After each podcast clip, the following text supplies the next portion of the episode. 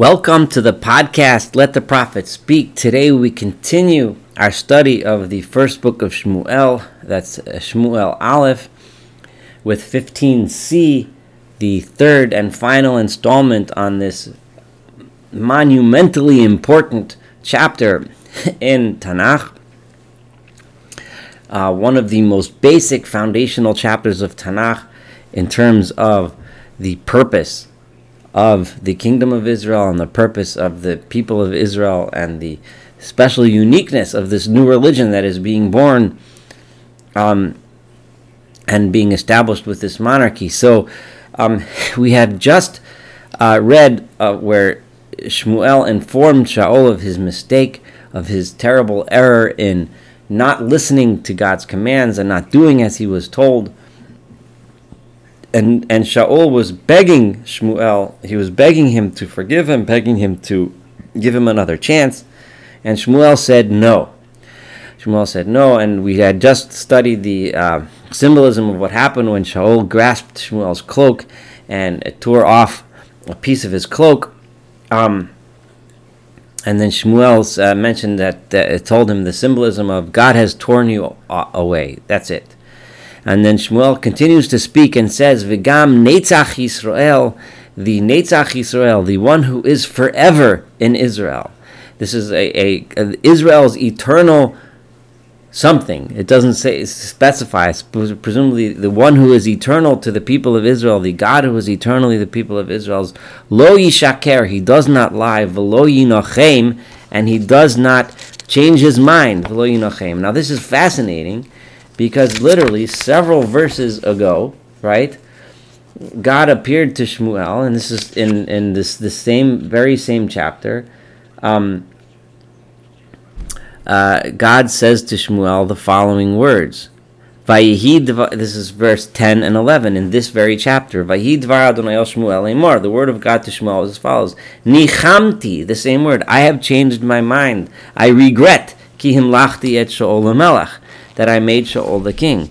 And now he's saying, Velo yinochem, and God does not change his mind. He does not waver in his decisions. Kilo adam huli hinochem, he is not a human being to change his mind. So what's going on? Does God change his mind or not? Does he regret his decisions or not?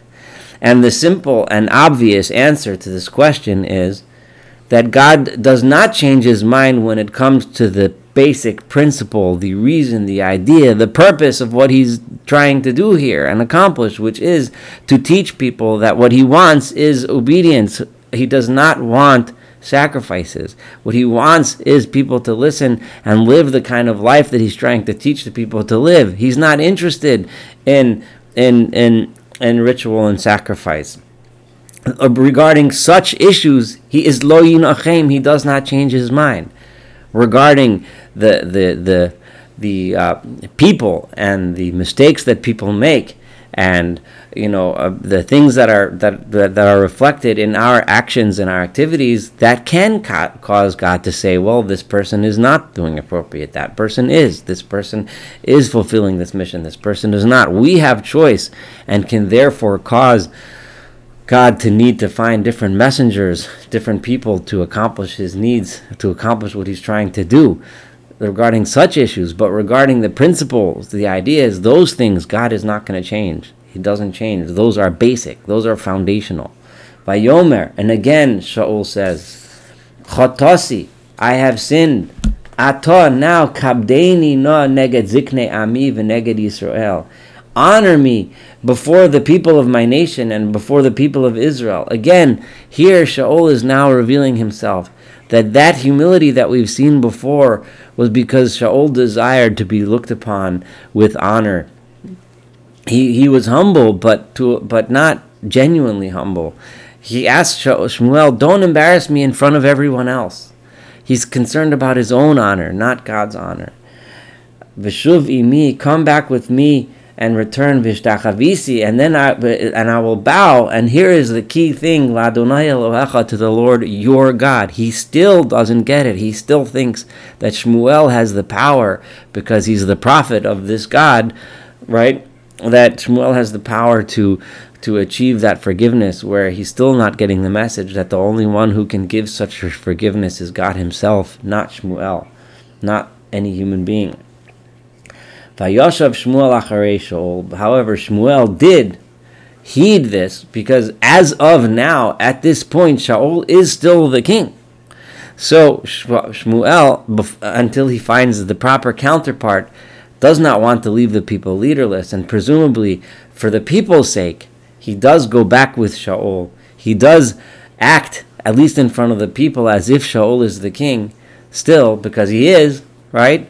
Um, and give him the honor of accompanying him back in front of the people. And then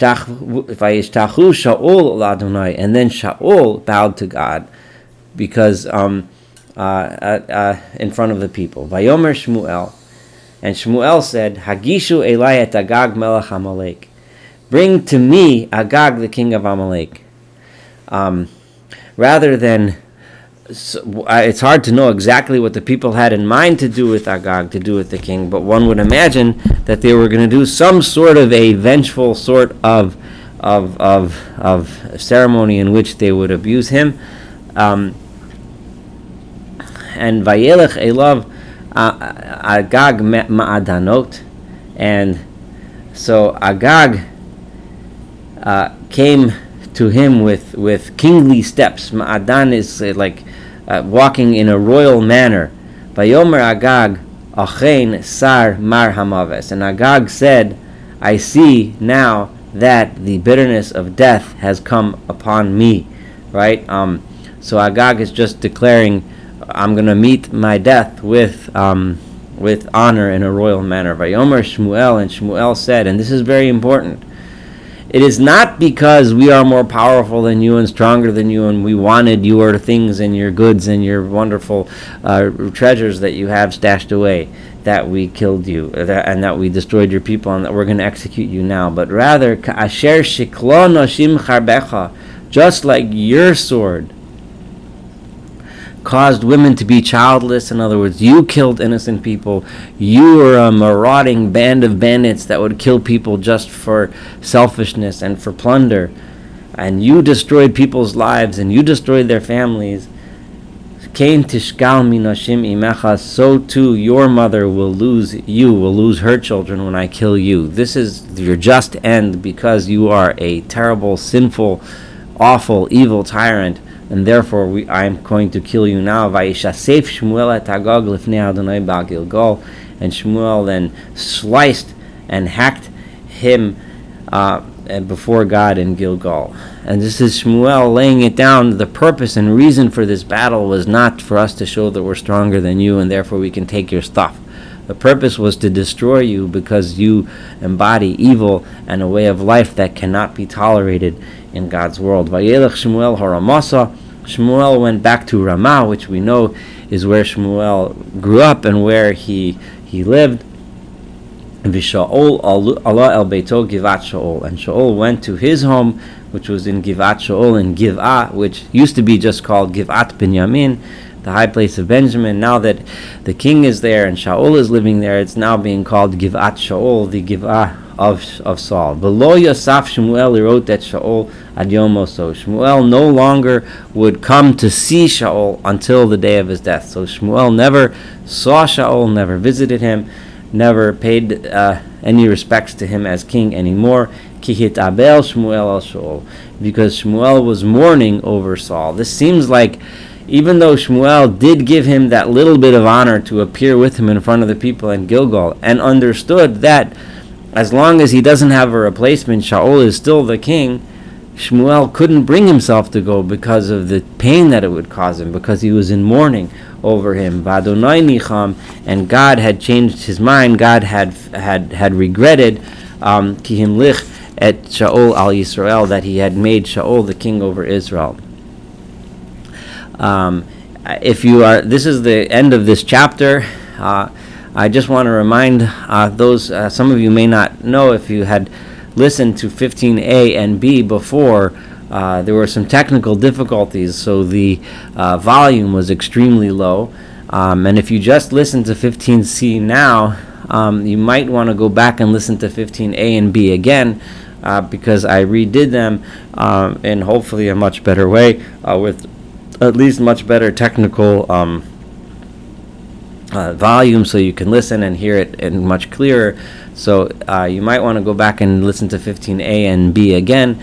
Uh, this is 15c now. Thank you for studying this chapter 15, this very monumental and important chapter in Tanakh, and looking forward to studying chapter 16 and, of course, the rest of the book of Shmuel and, of course, the rest of Tanakh together with you.